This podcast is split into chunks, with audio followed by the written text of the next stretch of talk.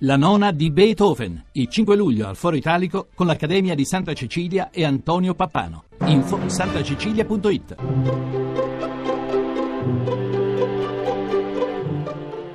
Il pensiero del giorno.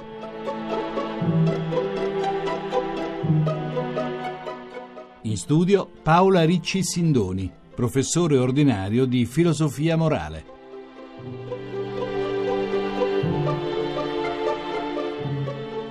Continua con una scadenza drammatica la serie dei femminicidi nel nostro paese. Luoghi diversi, donne vittime differenti, ma tutte unite da un triste destino.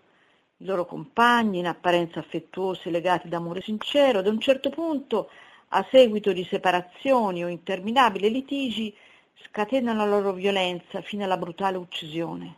Giornalisti, criminologi, esperti, tutti sono attraversati dalla stessa domanda.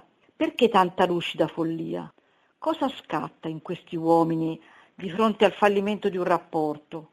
Sarebbe più rassicurante pensare a persone affette da malattie psichiche, invece sono persone normali, bruciate dalla gelosia e dalla mania di possesso. Le donne infatti non sono più partner di una relazione, ma diventano delle cose da possedere a tutti i costi. Mancando gli elementi razionali per giustificare tante odio, ci si affida al pathos delle emozioni scatenanti che offuscono il cervello e il cuore. Cosa fare? Dicendo ad ogni giovane donna che la gelosia, quando si presenta, è un morbo infido e che ogni piccola manifestazione di violenza può ingigantirsi. Attenzione dunque ai primi segnali. La trasmissione si può riascoltare e scaricare in podcast dal sito pensierodelgiorno.rai.it.